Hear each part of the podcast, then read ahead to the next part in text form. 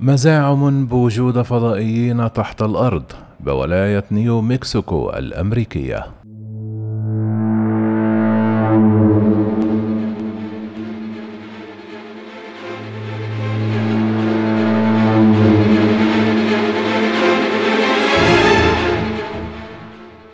مدينة دولسي بولاية نيو مكسيكو الأمريكية هي مجرد مدينة صغيرة في الجنوب الغربي.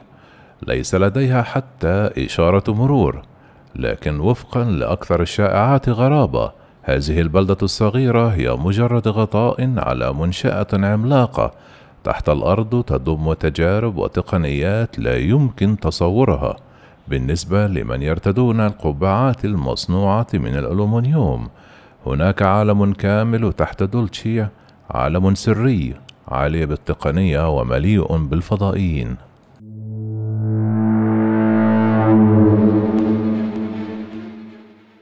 وفقا لمنظر المؤامرة فإن قاعدة دولسي الجوفية عبارة عن مركب مكون من سبعة طوابق أسفل دولشي نيو مكسيكو الذي يضم أنواعا هجينا من الإنسان والحيوان وهجاء بشرية وأجنبية وتقنيات متقدمة للغاية يقولون حتى أنها كانت موقعا لحروب فضائية.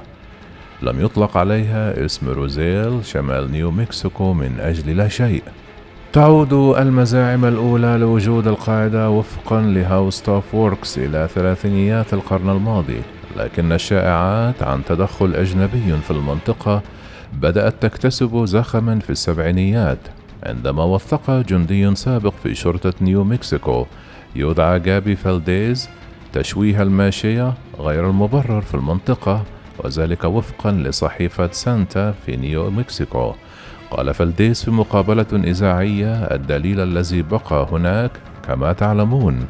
المفترسون لا يتركون أقنعة الغاز وعصا التوهج وقشور الرادار. إنهم لا يتركون تلك الأشياء.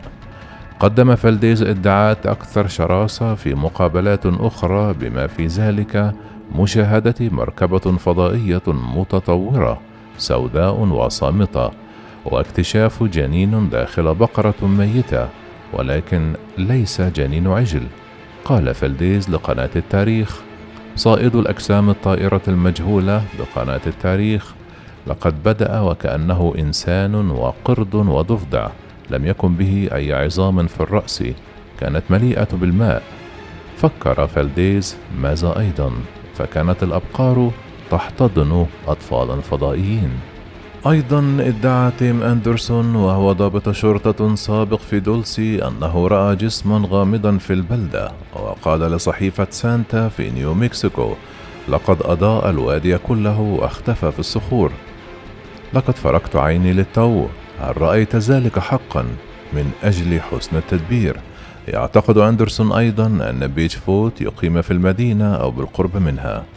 لقد أتت الإدعاءات الملونة للخوارق من عدة أوقات مختلفة ومن أناس يقومون في دولسي بغض النظر عما إذا كان يتعلق بالماشية قدم فيليب شنايدر مهندس المتفجرات السابق الذي عينته الحكومة الأمريكية فكرة دولسي كموقع لحرب وحشية بين البشر والفضائيين.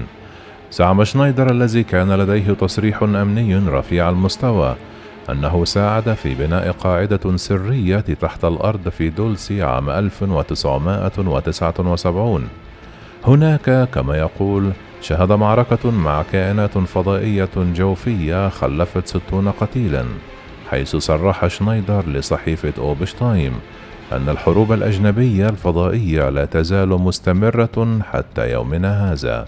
لاعب رئيسي آخر في نظرية المؤامرة في قاعدة دولسي هو رجل يدعى بول بينيفنتس الحاصل على درجة الدكتوراه في الفيزياء. أصبح مقتنعا بأن تشويه الماشية حول المنطقة كانت نتيجة لتدخل الفضائيين من خارج الأرض. ثم بدأ بعد ذلك في التقاط إشارات إلكترونية تم اعتراضها بالقرب من المدينة. وهي بلدة صغيرة جدا بحيث لا يمكن تلقي مثل هذه الرسائل. افترض بينيفيتس أن هذه الإشارات تأتي من تحت الأرض وتتجه نحو هدف عالي في السماء. ولا تزال تنتشر الشائعات عن هذه المنشأة الغريبة تحت الأرض في دولسي بولاية نيو مكسيكو الأمريكية.